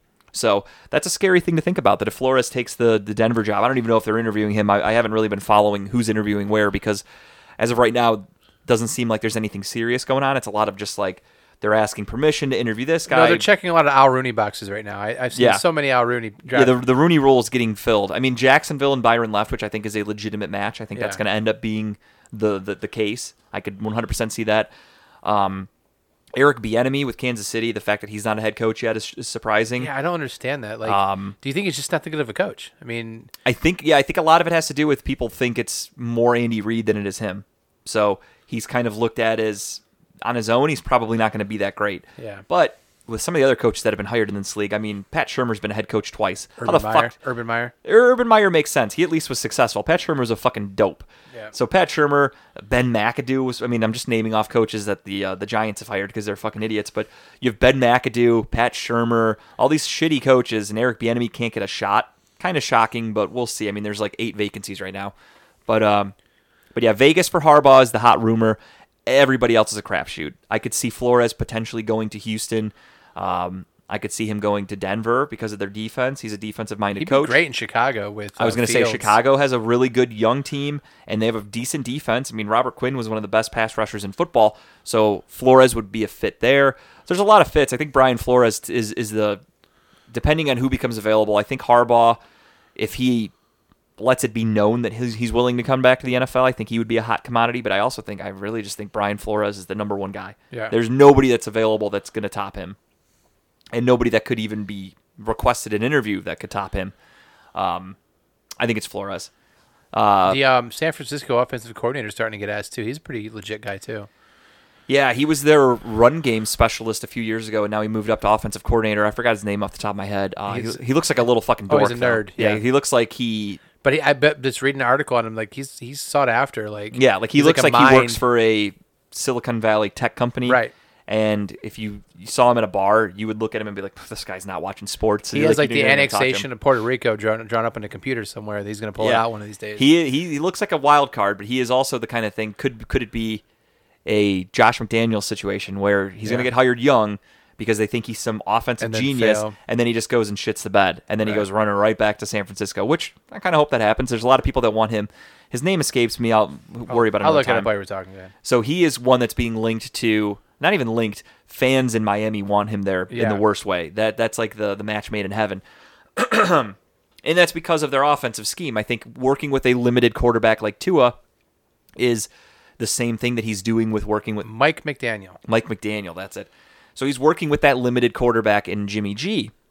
Yeah, looks like a total dork. That's that's actually a better picture of him when he's wearing those fucking glasses and he's got the long curly hair that he's rocking now. Yeah, he looks like a fucking idiot. Um, he looks like a video game designer, not a football guy. Yeah, like look at that. That's like a guy you'd see streaming playing Fortnite. like he does not look like an NFL coach. But uh, but yeah, so th- there's so many names to be thrown around. I mean, we'll talk about it later. I'm not going to sit here and if it were the Browns, obviously we'd break down our wish list. But for other teams, I don't care. I'm not going to sit here and break down Yeah. who I think's going where. But Harbaugh to the Raiders is interesting, and I'm more so only looking at teams that have potential quarterback changes, and that's Deshaun Watson. So Houston's one to keep an eye on. Although, like I said, I don't think anybody. I don't think anybody that gets hired in Houston is going to be enough to keep Deshaun Watson. I think it's it's the owner. Uh, Kirk Cousins, I don't think anybody that gets hired there matters. They're going to try to move on because it's a he's a taking up a huge chunk of their cap. He's making a ton of money, and they've never won anything with him. So it's eventually time to move on and get younger. And then same thing with uh, there's another team. Who the fuck was I thinking about? Denver needs a quarterback, so they're a team that the coach there could kind of influence somebody possibly moving to them. So some things to look at, but we'll keep our eyes on it as Browns fans. But Saturday, first playoff game, Raiders. I'll be honest. I watched some of the Saturday games. I was a little under the alcohol weather. Oh yeah, I, I was sitting down here watching them, so I had nothing to do. It was a good game. It was it was fun. I mean the uh, I'm sure you saw it the the the errant whistle. Yeah. So that was a little. Uh, So I was watching that play live. So what happened was Joe Burrow was running to the sideline. Everybody thought he was going to step out of bounds or throw the ball in the back of the end zone just to get rid of it. Ends up throwing a touchdown. And as the balls, I think it was Tee Higgins who got the touchdown. I could be mistaken. It was either Higgins or Boyd, but it's irrelevant. One of them is getting ready to catch the ball, and about two seconds before the ball comes their way, the refs blew the whistle because they thought he stepped out of bounds. I guess officially, according to NFL rules, if you blow an errant whistle while a play is going on, the play is just negated. Regardless of what happens, you redo that down. In this situation, they let it stand. They reviewed it and said he was in bounds. It's a touchdown. And the Raiders are trying to claim that the whistle made them stop playing, and that's why the touchdown happened. It was a touchdown regardless of the But whistle, the, in my the rule stands. But it's but yeah, the rule is the rule. It's unfortunate for the Bengals. It should have been unfortunate for the Bengals, I should say, because it would have just cost them a touchdown. It actually had nothing to do with the play, but uh, they let it go. So since that happened, the I forgot his name, uh, Boger or Boger, however you pronounce it. He he and his staff have been completely blacklisted from the playoffs. They were told they're not going to work any more playoff games, and that's that for them. So it's they're getting getting punished. It's kind of funny that the NFL waited till the first round of the playoffs to actually start Acting cracking the whip on, on shitty officiating. officiating. So Well, they have they have more staffs to utilize now. They can't. Exactly, less games. You have you could put an A team together if you want to, but it is kind of funny that the NFL waits till now. Um, I get it though. It, it- you're, you're you're a human being. There are human errors. It's going to happen. So I again, I didn't think it was that that egregious of a play. It didn't make or break a touchdown. Rules are rules though. Banning them for the rest of the playoffs, I, I think it's just a little Over- dramatic. over yeah, it's an over overkill. The second Saturday game was the that was the Bills and the Patriots, right? Yeah, I will say though, I, I give Vegas, um, you know, credit. They brought the ball down the field. I thought it was going to be. Uh, I mean, again, that just goes to show you that's the thing that Browns fans need to realize with Derek Carr. Derek Carr is probably not going to be a Hall of Famer. Derek Carr is probably not going to be an MVP candidate. But Derek Carr can win games. He, he gets past the 50 He, yard line. he keeps you in games. He can drive down and make games interesting at the end. I mean, again, he has 30 career come from behind fourth quarter wins. 30. If we had two of those, we're a playoff team this year. Browns fans don't want to hear that. And then Browns fans look at how he lost to the Bengals and they go, well, Baker beats the Bengals, so Baker's better than Derek Carr. That's how their fucking thought process on, and it's so stupid. Derek Carr on this team immediately makes us a playoff team. Derek Carr took a shitty Raiders team with all that drama they dealt with to the playoffs. Yep. That says more than anything about his character. That means that's a guy that I think people want to play for. Yep. That's a team leader, and you can't put a price on that. I would take Derek Carr in a fucking second, and I hope whatever coach they get, whatever GM that they get in Las Vegas, Doesn't want him. doesn't want Derek Carr, and they're going to let him move on. Yep. And I hope to God the Browns are one of the teams that, that are inquiring. Oh, I'm sure phone calls have already been made. I hope so. Uh, but yeah, the next game of the night was New England against Buffalo. But was it a game really? No, I it was not. It was an assing. it was just a beat down. Buffalo did not fucking take the foot off the gas. They No. beat the hell out of the Patriots. They it was a, a, fun a game point to watch. prove. It looks like They did, and I, th- I think that's the truth. I mean, when you're you're Buffalo, obviously, as fans, we know the history of all the teams, and we know the history of the rivalries and stuff like that. So, like, we personally, we hate Pittsburgh. Yep. A rookie that gets drafted to the Browns that's not even from this area doesn't give a fuck about Pittsburgh. Let's be honest. Browns fans don't want to hear this. Uh, fans just think that the players are just as dedicated as them. They're not. They don't care. There's no rivalries. These guys are hugging their friends. Yep. There's probably a ton of players on opposing rivals that we hate that our, our favorite players like. They're friends with in the offseason. They hang out. They text. So Sean McDermott, though, has been in Buffalo a long time. He's been in there for, I think, five years, four years. Enough, I think yeah, enough time to build up. he was either hired the same year as Josh Allen or the year before. I can't recall, but uh, been there a while, and he's played Bill Belichick a lot. And Bill Belichick is not the kind of guy that's going to take lightly. He's going to go out there and put his foot on your throat and not let go. And when a an opposing coach can just lay the fucking lumber to Bill and the Patriots, they love it. And I Mm-hmm. think that's exactly what happened in Buffalo. That was just years of frustration of being because Buffalo was a shitty franchise. It's like the They were- stepchild of the, uh, Yeah. the division, basically. yeah, the, the Bills were kind of looked at as like the Cleveland Browns, essentially, of the AFC East, where they just were consistently losing. They just weren't a good team. They were a laughing stock. They were consistently drafting in the top 10. They had nothing to look forward to. Now they get to the playoffs and they beat the fuck out of Bill and his Yeah. rookie quarterback, his pride and joy. Everyone says, How great would it be if it's Bill against Brady in the Super Bowl? And the Bills went quickly and said, Fuck you, that's not happening. Yeah, I think, on our I, watch. think I was playing poker and I looked down. I was playing one one hand. And I watched another hand go around. I looked back and the score went from nothing to nothing to fourteen nothing before I knew it. It's like what Yeah, the if, fuck? if you blinked, it was quick. Like I was upstairs right after the Raiders or the yeah the Raiders game. I went and I went upstairs to cook, and I'm up there cooking. and I got the phone or do the dishes or whatever the fuck I was doing in the kitchen. I got the game playing on my phone, and I got the speaker going. And I'm like, if I if I'm up here for half an hour, I'll get downstairs, watch the rest of the game. I'm sure it'll be close. It'll be fine. I fucking I'm looking over. It's like 28 to nothing at this point. I'm like, I guess I don't even need to watch the rest of the game really. yeah, it was. I looked back and saw what the score was, and I had halftime. I just started drinking more, so I didn't care. Uh, Tampa Bay and the Eagles was the first Sunday game, and I mean Tampa Bay did what they had to do. Uh, pretty easy win. Philadelphia really didn't have any business being in the playoffs. Uh, they made quick work of them. There's really Yeah. nothing to even break down about that game, though. I mean, the defense for Tampa Bay is what I mean. Just played well. I mean, Brady didn't have to do much that game. yeah, it was an easy game. Philadelphia was they were a run heavy team in the off season or in the regular season. I think they were the top rushing team in football, and that just doesn't work in the playoffs sometimes. So Tom Brady made quick work of them. Although Nick Sirianni or whatever the fuck his name is, the Eagles head coach came out today and confirmed Jalen Hurts is their quarterback. There's no tr- controversy going forward. Did you see a Bruce uh, Arians got fined uh, fifty thousand dollars? Hit that guy in the head? for his own team. Yeah. slapping him in the head for getting him out of the fight. So at first, when I saw it, I was like, okay, that's a head coach just trying to stop a guy from getting into a, a 15 yard penalty, ejected, whatever, doing something stupid. And then I was listening to ex players talk about it, and they were like, Nick Saban, Bill Parcells, they're like, these guys have never laid a hand on players. They've never needed to. What head coach needs to hit a player to prove a point? And I think it was Marcus Spears on ESPN when I saw it today. He made it some really good points. He said, You're the head coach. You just hit a pro athlete that you're supposed to be the coach of. And what do you, what what point are you trying to prove there? Because you're the coach, you're not going anywhere. This guy is like a backup safety. If he punched Bruce Arians in the mouth, Bruce Arians is fine. This kid's out of football forever. Yeah. Bruce Arians hits him, little fine, slap on the wrist, no harm, no foul. They're like, they need to make an example of Bruce Arians because if a coach hits a player, that's unacceptable. He's like, if the shoe was on the other foot, that player would be, they'd be threatening legal charges against the guy.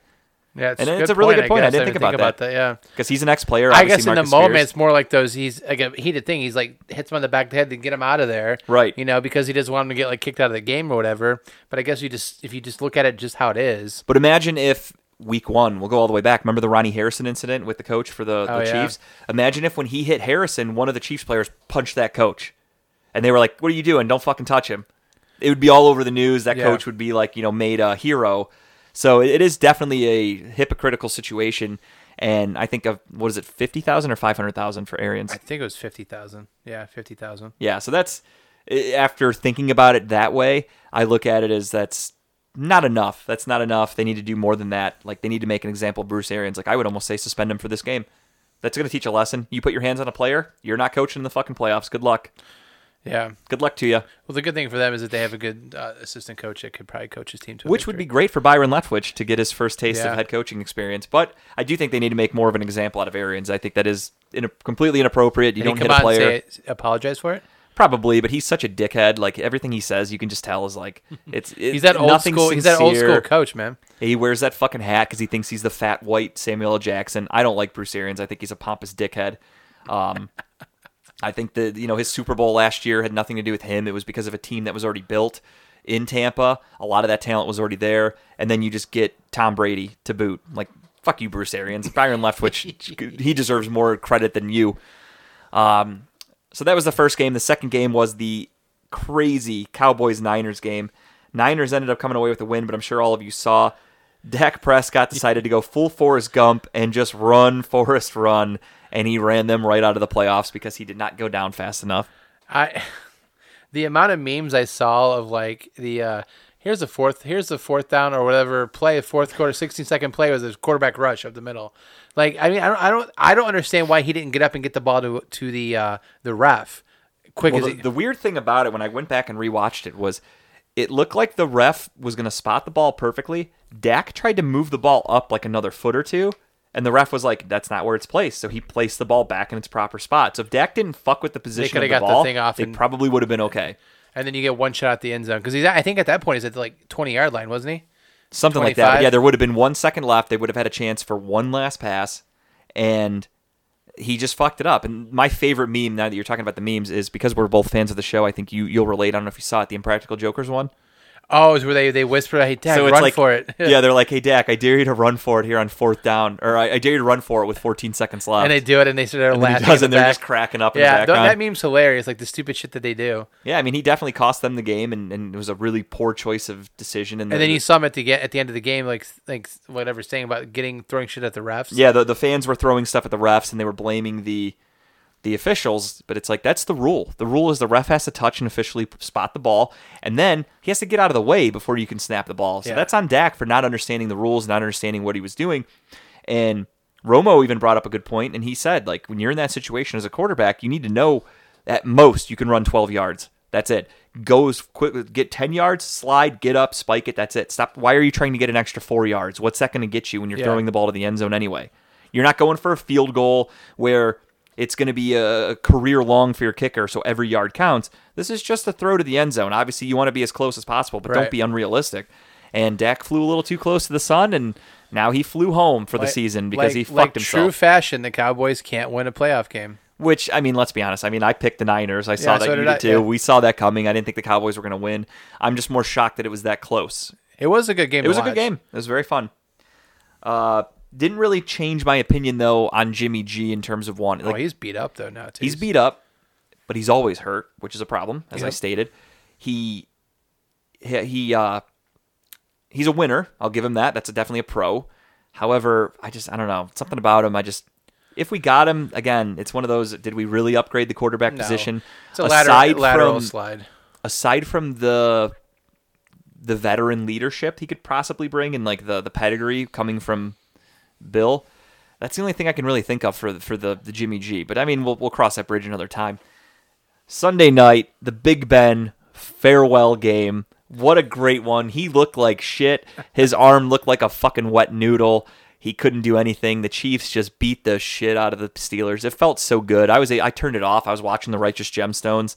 Uh, I love that show. I've, I think I started watching season one like couple months ago. I didn't finish. Oh, it. really? I recommend it. The new season just started and it's fucking great. Oh, yeah. I love that show. I'm a huge Danny McBride fan.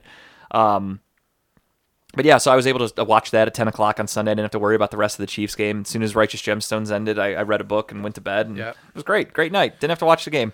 yeah, it was a shit show. Loved it. Fuck you, Steelers. Fuck you, Ben. I'm I glad you got anybody thought they had a chance. I mean, the fact that, like, they're, at the first quarter was interesting. I guess if I were the Browns and we were that last team that snuck into the playoffs, we knew we had no business being there and we were facing a, a juggernaut like the Chiefs, I would go into it with confidence because it's the playoffs. Yeah, But when that happened, I would not be surprised. And that's exactly, I'm hoping Steeler fans were like that. The same Steeler fans that said, I think we have a chance. I hope that afterwards they were like, I knew we weren't going to have a Yeah. fucking chance. I hope so. well, that first quarter gave him a lot of a hope. little though. bit. I mean, yeah, they had the Mahomes turnover. Uh, the TJ Watt scored the touchdown. Yep. And then the Andy Reid must have sat his guys down and said, "Wake the fuck up," because they went out there with a vengeance after that, Yeah. and they never looked back. No, it it was, was- ugly. they were scoring he at had, like, he had like 400 yards passing and like yeah, four he had touchdowns. four touchdowns. Didn't Kelce throw a touchdown? Yeah, Like, yeah, just- tight ends throwing touchdowns. They were they were fucking around in that. It's a playoffs, and they're they're having tight ends throw the ball. Like Yeah. that's crazy. I love it. Couldn't happen to a better team. And then Monday Night Football, another complete assing. Kyler Murray. I watched the Peyton cast. Uh, I did too. Yeah, And they were just like, Kyler, what are you doing? Watching them like talk shit about not talk shit, but they were just being honest. They're like, what are you doing? well, You the fact throw that that the Odell had this." more passing yards than Kyler at Yeah. one point in the game, And- crazy to me. Another thing too, is like I'm not going to dwell on it. He's gone. It is what it is. Browns fans that are going, who cares about his stat lines? It's a shitty night. It's like, guys, he had what do you have? Fifty something yards, four catches, forty yards passing, a touchdown, and the boot. I didn't argue with anybody. I'm getting better at this. I'm biting my tongue. Somebody made a post and said that those numbers are shit. Who cares? Odell's a non-factor. Blah blah blah. Quick little fun fact for everybody: Matthew Stafford only threw the ball. I think thir- he threw he completed 13 passes in that game. He only threw the ball 17 times. They barely needed to throw it. So when you complete 13 passes, four of them go to Odell Beckham. He is fucking 33% of your entire passing offense right Yeah. there. That's pretty impressive. Plus, the touchdown pass he had to go up and get And was a pretty good move too. Great catch, and he threw for 40 yards on top of it. Yeah. So like overall, he's worth about 100 yards and a touchdown total in that game. You mean to tell me that's not good on the Browns? You don't want that? He has now seven touchdowns this year. Yeah. How many games did the Browns lose by less than a touchdown? A lot. How many of those games would an Odell touchdown really would have helped us? Right. You know, that's how Browns fans need to look at it. Instead of looking at like the individual stat and just being trying to be like shitty towards Odell. Odell was completely in the right. I saw a stat earlier. I didn't show you this one. Um, Better be careful. We're going to start getting accused of talking shit in the Browns all the time. Yeah, fucking idiots. So this was a stat from pro, a guy from Pro Football Focus. His name is Steve Palazzolo. He's a verified account, PFF underscore Steve. If you're interested in looking it up, highest percentage of passing plays with three plus open receivers. You ready for this? Oh God. Number one, Lamar Jackson, thirty-eight point four. Number two, Baker Mayfield, thirty-seven point seven percent. Number three, Zach Wilson, thirty-seven point six. Number four, Matt Ryan, thirty-six point nine, and number five, Jimmy G, thirty-six point zero. So two of those guys on that list are guys that we would be very interested in as Browns. Well, not very, but we would be interested in as Browns fans, and that would be, of course, Matt Ryan and Jimmy G. Lamar Jackson, I've always said, is not a good quarterback when it comes to making him a passer. He sucks, and that stat kind of helps That's a, that. that's a scary stat. And then Baker is right behind him, which is very scary for Browns fans that gonna act that are gonna act like he's a franchise quarterback. And then right behind him, you have who I consider a bust, Zach Wilson. Jets fans are still in denial and think he's the future, but I love to see that stat. It makes me happy to know that he is just So following that's, the track of based shitty. When they throw the ball. There's three other open receivers, or there's op- three open receivers. I think it's just whenever a quarterback drops back. See, the other thing too is it doesn't show like if they were pressured, why didn't they get the ball to one of those people? That's But just still, it's overall percentage. fact. You have It's- three open receivers on any given play, and that just goes to show you that Kevin Stefanski's offense works. isn't the fucking problem, people. Mm-hmm. For the last time, I'll defend it. I will not listen to Kevin Stefanski slander. I have this photo saved, and I plan on bringing it up every time Browns fans want to say, well, it's Stefanski's offense. Because I talked to it with my buddy at work today about the same thing, and it's shit, shit that I've talked about here with you. The same fans that say it's Stefanski's offense bitch that we should have thrown the ball against the Raiders when we ran it with Nick Chubb. They're the same fans that against the Packers say we should have ran it instead of thrown it with Baker. So you mean to tell me you have more confidence in Nick Mullens throwing the ball than you do Baker? Yep, that's what. but you're going to defend Baker and say it's Stefanski. it just makes no fucking sense this circle that these Browns fans walk themselves into to try to defend Baker. And again, they just come out like idiots.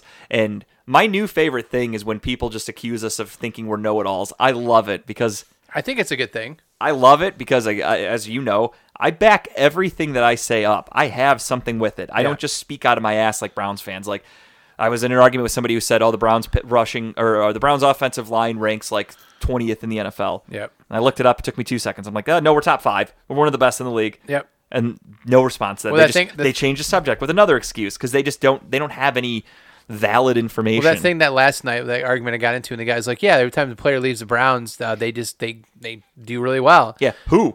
I went through the entire history of the Browns draft class since back in 2001, typing out random names. Every one of them sucked. And I, it hurt me as a Browns fan going back and looking at all these draft classes and picks that we've had and we've missed on. There are two Browns So players bad. off the top of my head. I didn't do as much digging. Off the top of my head, there are two Browns players that I know for a fact left and went on to have fine success. And to me, they don't count in this argument because they were released by Sashi Brown, who I think is one of the dumbest front office people we've ever had in Cleveland. Mm-hmm. I hated him. I think he's a complete fucking dunce. The two guys, Joe Haden, Yep. we cut him when he was in his prime, and he went on to Pittsburgh, and he's been really good for them. I think he's been to a couple Yeah, Pro Bowls. I didn't list him, Joe Haden. He's been really good, but again, Sashi Brown cut him, so I'm not holding that against him. Ogbah, the other one? no. Oh, okay. And then the next guy is um Mitchell Schwartz, second round pick, Oh, yeah, right didn't list him tackle. either, yeah. he was really good. Uh, the Browns let him go. Sashi Brown made him an offer. He said, to "I'm gonna." He said, "I'm gonna go see what's out there in free agency." Sashi Brown said, "Then forget it. Don't come back." He went to the Chiefs, won a Super Bowl, was an All Pro, one of the best Yep. right tackles in football, and so that's one that we let get away. A couple other guys that come to mind, but this guy, would, the guy that you argued with, probably doesn't even think about him. Yeah. like Jordan Poyer is one of the best safeties in football. He used to be a Brown. Yep. A lot of people don't know that because he didn't do anything here. Uh, we were obviously terrible. He went on, and now he's one of the best players in football and defense. So there are some guys that go other places and have some, some success, but Yeah, but For I mean, the most part. trust me, the list of not. and if I'm not mistaken, is- I think Jordan Poyer was I don't even know if he was drafted. So I'm not holding that against the Browns of like Right. they had an undrafted free agent in, in rookie mini camp and they let him go and Mm-hmm. then he went on to be great. It's like I'm not holding that against them. Um, but yeah, that's some of the arguments people get into, and then you come back with facts and they have nothing to say about it. Is just my that's my favorite thing to argue. No, th- then the comeback last night was, uh, oh, maybe I'm just thinking about players who come across again, come against us that hurt us when we when we play them. It's like, Those are Who? totally two different things. Or he means like oh like an ex Brown player. yeah, like an ex Brown player that we end up playing Yeah. again and they hurt us when we play them. Like who? Like I, I'm going back to the list that is listed. None of these. I hate did. saying this out loud and admitting it, but unfortunately, most of the Browns draft picks that have failed they don't play out of the. NFL. They're Yeah. gone. They- They're, they're not here to beat us because they don't even they're selling fucking used cars in Fort Lauderdale. Like who cares? God, Browns fans can be so dumb sometimes. All right, uh, but yeah, the Rams beat the shit out of the Cardinals. Interesting, interesting dynamic there because Cliff Kingsbury, I heard, is a little bit on the hot seat. So is Kyler Murray. You have Kyler Murray who is entering year four in the NFL. Little success when it comes to the playoffs. He's looked good for a half a season here and there. Then they shit the bed. Under Cliff Kingsbury, they have colossal collapses in the second half of the season, and the season was no different. They they crawled their way into the playoffs, and they got there and they got their asses kicked. Kyler Yeah. Murray's first playoff game, he looked like he had never played football before. The Rams destroyed him. Uh, again, it's something where are they willing to give him a contract extension, a big one, because he's kind of similar to Lamar Jackson. Yeah. He is a good backyard runaround player. He's fun to watch. First half of the season, he was the shoe in for MVP. The Cardinals were 8 0, and then the rest of the season has to play. The dominoes have to fall, and Cardinals are kind of a laughing stock. They're, he's not that good. People good. figured him out. They filled the offense out, and you lost your best option. Yeah, when you lost DeAndre Hopkins, that team never stood a chance. So, just interesting to, to keep an eye on something in Arizona there because you can only be average and start off hot so many times before the owners start to get a little sick of it. So I'm curious to see how that's going to shape out. Maybe they just keep everybody intact and hope for the best next See year. what happens next year. Maybe use next they year. They put as a lot of chips in the basket of, of this year. I mean, you went all out. They got they got Rodney Hudson on for center. They got uh, J.J. Watt, who's not getting any younger. So they they, they made a Did lot he of sign moves. a multi-year deal? Uh, I think he did, if I'm not mistaken. I think it was like a three-year deal. I think could be wrong. Um, but yeah, definitely something to keep an eye on though, because I did see that he's a little bit on the hot seat in, in Arizona. Yeah, I Cliff think next year's going to be the measuring stick year, see how he does, Yeah. and then base it off that. So Yeah, because you can only you know be the number one team in the league, and maybe then he should start piss it all listening to our show like Kyle Shanahan does. Look where he's at It only helps. It only helps. Um, now we get into this weekend. Let's do it. I am not to brag, six and zero with the playoff picks. Kyle I, is I five and rolled one. the dice with the Patriots and got my ass kicked. He did, and he did. All right. So this week I have some crazy picks that I'm gonna make them on this show, and I I, I feel okay about them. But I also am far, far, far from confident. So first up, Cincinnati at Tennessee Saturday game, 4:30. Is uh, King Henry 100% go? Not yet, but it's looking really good. He had his first contact practice today. It's Wednesday, so that's a very good sign. It's looking like he will be playing. I'm, I'm oh, go ahead. Sorry. I'm going Tennessee. This one's not very controversial to me. I Yeah. think Well, I mean, it, I'm going Tennessee based on the fact that Derrick Henry's back. 100%. I think Cincinnati has played really well, but I think that they showed some flaws against the Raiders, who are a much lesser team than Tennessee. Yeah. And I think against a much better defense in Tennessee and just a smarter head coach in Mike Vrabel. And as we just said, King Henry, I'm going Tennessee. Yeah, Tennessee as well. Now it's going to get a little interesting. This is where I have some picks that, uh, well, I guess it's not even that. On this one, it's going to get interesting. No, I, I was looking ahead. So Oh, San Francisco, okay. Green Bay. I, I, as, was like, wait a minute, you're going to pick against. as you all know, I have I have Green Bay winning the Super Bowl this year, so I'm sticking with that. Obviously, the only way to win the Super Bowl is to beat San Francisco. I think the weather be a is good gonna, game, though. In Green Bay, it's going to be tricky because obviously Shanahan they run that offense where they run the ball a ton. Uh, Deebo Samuel's been playing like a fucking maniac so far the last Plus, I think. San Francisco's uh, two and one against them the last three times they've met. Yeah, they definitely play them very well. And, you know, it could be a shitty weather game. So throwing the ball might not be as easy. And it's going to come down to the ground game. This one could be good. I think Nick Bosa is still in concussion protocol, which is huge for the Packers if he does not go. Um, I, I, I picked Green Bay in the beginning of the year, and I, I you, you can't win the Super Bowl by losing in the playoffs. So I got to stick with them. I'm going Green Bay. I think the spread speaks for itself too. It's a six point favorite right now. Um, right now in favor of Green Bay. Uh, but no, give me the Packers here. I think uh, it's going to be a fun game to watch for sure because these guys always have great games. I cannot wait for this one. Um, but yeah, I think the Packers take it. I mean, Aaron Rodgers on what three weeks rest right now. He didn't play most of the Lions game. yeah, he played maybe I maybe a drive, half, two drive, take, whatever. yeah. So he's on a good rest. He said his toe's gonna be healed.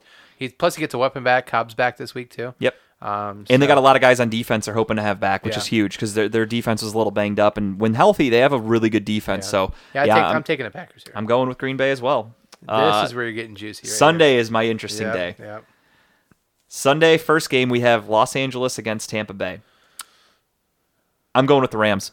Yeah, if the Rams of last week show up, That's exactly sure. how I'm looking at it. I look at it as like They played out of their fucking mind. they, their defense was all over the place. Aaron Donald is a fucking freak. I remember when I know it, I don't like to go back and, and rehash beginning of the season kind of shit because it's a totally different animal in the playoffs. But when the Rams and Patriots, no, I'm sorry, when the Rams and uh, Buccaneers, it's just instinct to say Patriots when you're thinking about Tom Brady. When uh, when they faced off early in the season, though, Matt Stafford threw for four touchdowns. It was a really good game. Uh, I think if I'm not mistaken, the Rams won that game because they stayed undefeated, right? I think so. Yeah. Yeah, so the Rams won early in the season. They looked great, and it was at home. Tampa Bay is tough to beat at home. They, especially with, since Brady got there, they are really hard to beat. They went, I think, seven and one at home this year, or eight and one, whatever, however many games they played. They won 34-24 Okay, in yeah, week three. it was kind of yeah, kind of an assing realistically. And I think their only loss at home this year for Tampa was that New Orleans Saints game, where it showed that a really really good defense can shut the Patriots or the I keep calling them the Patriots the Buccaneers down. And the Rams defense is not as good. It should be as good as New Orleans, but it's pretty damn good. It may not be as good, but it's pretty damn good. Stafford went off for 343 and four touchdowns that Yeah, game. had a great game. And I think with the injuries mounting up for the, the, the Buccaneers, I think with all the drama with Antonio Brown, uh, uh, Bruce Arians hitting the players, I think that could cause a little issue in the locker room. I mean, some some players probably look at that and lost a little respect for Arians, and it might cause a little distraction on Sunday. I think Sean McVay is going to have his team focused and ready to go, and I'm going with the Rams. Yeah, the point spread here is three, so it's a pick 'em. Um, no, I mean honestly, I'm, it's, this is a coin toss for me because if the Rams of last week show up, then it's the Rams all the way because their defense was just playing out of their mind. Um, but it's hard to pick against Brady in, in, in any kind of offseason. I mean, I mean playoffs. I mean, I just personally I hate Tom Brady. I'm sick of seeing him win. uh, I'll talk about it next week. But I actually read. I, well, I didn't read it. I skimmed through it because it's a fucking weird book, the TB12 method book. oh yeah, I, t- I I got it out of the library because I, I didn't know what it was, and it is a fucking. it- it's like basically it's an instruction manual on how to start a cult. It is Nice. so weird. It's like breaking down how he drinks like 300 ounces of water a day. Every other page is just an advertisement for some TB12 products. You can buy TB12 protein. You can buy TB12 electrolyte squirts into your water. Mm, T-shirts, Brady- everything. It goes Brady over squirts in my mouth. he could squirt whatever you want him to. they have it, it's just such a weird fucking book. Like nothing in, in the book is sustainable by a normal human being. For a pro athlete, sure. Why write a fucking book about it? A diet that we could never he, have. He just wants to to brag how he's still old as fuck and playing so well. Um, do you see the new 30 for 30 bu- just on Tom Brady coming out on February 9th? No, uh, no sorry, 7th. It's the uh, Tuck rule. Or the Oh, tuck, really? The Tuck the Tuck rule 30 for 30. So it talks about the entire uh, that game and how that rule changed uh, the trajectory of some certain things. I personally just I am sick of Tom Brady winning. I'm over him. I need him to hit father time and officially be done and go away. I hate it. I don't watch Patriots documentaries and shit like that. I hate them. I think that they cheated. You know my stance on that. Uh, sincerely, Tom Brady, go fuck yourself. I hope you lose this week. Well, with that said, I'm taking the Buccaneers. So right. Tampa Bay for Kyle, Rams for me. Now this one is the game of the week, and I am kind of bummed because I have a concert to go to on Sunday night. oh, who's playing? So it's a band called No Pressure that I wasn't even intending intending on going to. It is the lead singer of another band that I like that I asked Tara to get me tickets to for Christmas. She clicked a link from the lead singer's bio and it turned out it was for this show with his second band, not the main show that I wanted to go to in April. So she bought tickets to the show not knowing that it wasn't even the main band that we want to see. man. So the bands are similar. It is what it is, but it is just funny that it's not the main band. But I figured, fuck it. It's at the Foundry in Lakewood. We'll go. But I'll be missing this game. Missing a hell of a game. And it is the Kansas City Chiefs against the Buffalo Bills. Could be truly the game of the year. These two teams faced off early in the season. Buffalo came out on top. That was back when Kansas City was still trying to find their identity. Now they've both found their identities. It's gonna be a shootout. Both of them. Is it though, or you think it'll be a shootout? I Both think so. defenses have been playing so fucking well I too. think so. I think over under. I think 55 points maybe. What what is that? The official over under? No, I don't think it is. I'm just guessing here. But Oh. you know, while we're looking at it, what's Yeah, if you could look it up, yeah, that'd be awesome. Uh, I, I, I went in with some real mixed feelings about this because obviously you have the Bills who are playing next level football, you have the Chiefs who are playing next level. Uh, you have, I mean, obviously Josh Allen and the Bills have been in the playoffs for the last three years, so they're no stranger to the playoffs, but they're a stranger to I success. was so close. 54 and a half. Okay, so right there. Um, the the Chiefs obviously have a ton of success. They just won the Super Bowl two years ago. Patrick Mahomes is an MVP. They were in the Super Bowl last year, so their culture is winning. They they know how to do it. They've been there. Andy Reid has been there. Sean McDermott has not been there. I mean, he loses to the Chiefs almost every year in the playoffs. That's kind of his thing. Do they get over that hump this week? I'm saying no. I have to go. Oh. I have to go with the Chiefs. I just have to go with the better team. Uh, they're at home. It's tough to play at Arrowhead. I think Buffalo on the road. It's going to be a little trickier for them. And again, I think it's just that that monkey on their back of can we beat Mahomes? And I don't think it's going to be as easy as it was against the Patriots last week. Interesting. So uh, I'm going Bills here. All right. Uh, I think, uh, like you said, they've both found their way. And uh, the team that I saw last week against a, uh, I would assume a, uh defensive plan that was meant to slow down Allen, um, failed. And I, I don't think Andy Reid's better coach than than um, um, Belichick, but he has a better defense. I think maybe Yeah. on par.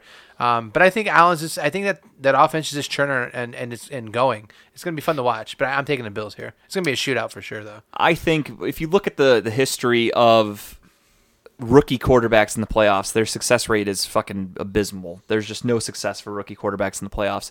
So, with that being said, when you have the Buffalo Bills, who I mean were the number one defense in football, going up against a rookie quarterback, he's just destined to fail. Yeah. So that they stood no chance. I think that was just Patriots didn't even des- they uh, they didn't deserve to be even be in the playoffs. Um, Chiefs, on the other hand, that's a different breed. They obviously Mahomes is an MVP candidate. I don't think he's going to make the same mistakes that Mac Jones did. I think their defense is fat. The Kansas City Chiefs defense, from watching them play against Pittsburgh, I know it was against Pittsburgh, who eh, are like basically all you know one year away from a retirement home. Watching the Chiefs defense though, they're so fast, they're so strong. When they tackle, they fucking they make you feel it. Like I'm watching the game and I'm like, holy shit! Like they're they're quick, they hit hard. I think Buffalo is going to be a little shocked by that, and it's going to be one of those they're going to get punched in the mouth early, and can they can they uh, come back from that? And until I see Buffalo get over the hump of Kansas City, I can't pick them. You are you are going to watch him. It's going to be this Sunday at six fifteen. It may be the case. Maybe I go to, maybe I go down with a loss here, but I got to stick with my guns and I got to go Kansas City. Either City. way, it's going to be a fun weekend of football. Basically, the same reason you're picking Tampa Bay is why I can't pick against Kansas City. Makes sense. You just have that young face of the NFL, Patrick Mahomes, and I just think he's going to be a guy that just wins for the next ten plus years. That's Yeah. just what he does, and I don't think, I don't think this team is any worse than their team last year. And Buffalo's offense is just a year older. They haven't really gained anything either. So I think in just head to head matchup, I got to go with Kansas City. All right, we'll see. All right, that's going to do it for us, everybody. We will talk to you again next week to recap these games and get you ready for the AFC and NFC championships. And again, as we approach the end of the show, just want to remind you that February 9th, Wednesday, at 7, I'm sorry, 8 p.m., 9 p.m., what time do we go live? We're What, starting at what, 9. day- what days you talking about? The February 9th? Yeah, Uh, 9 o'clock. 9 o'clock is our show. I couldn't remember. So the 9th at 9, check us out. We'll be on Redline Radio. We'll share it on our page and all that shit. You guys will be well informed of everything, but just another friendly reminder. Can't wait for everyone's insights tuning in to tell us how mean we are. Cannot wait. Yeah, Browns fans out there that have a problem with the way we talk, uh, feel free to call. Absolutely. message. I would love to get a- some phone calls. We have a phone line. I'll, we'll give out the number the day of the show, so make sure you're following and listening. And uh, again, quick rules. This is just who I am. I don't have time for your bullshit. If you want to go talking and you think you're going to have two minutes to break something down, that's not the case. I will tell them to hang up on you.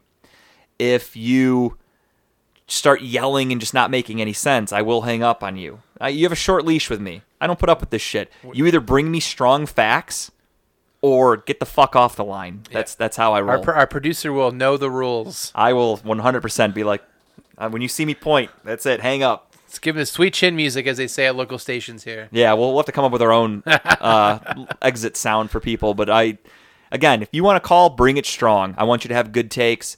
Uh, but again, don't abuse it. You're not getting 30 seconds. I hated that with stereo when people would leave a message and it's a minute and a half. And I'm like, fuck, I don't want to sit here and listen to your whole fucking message. Yep. Be quick, be concise.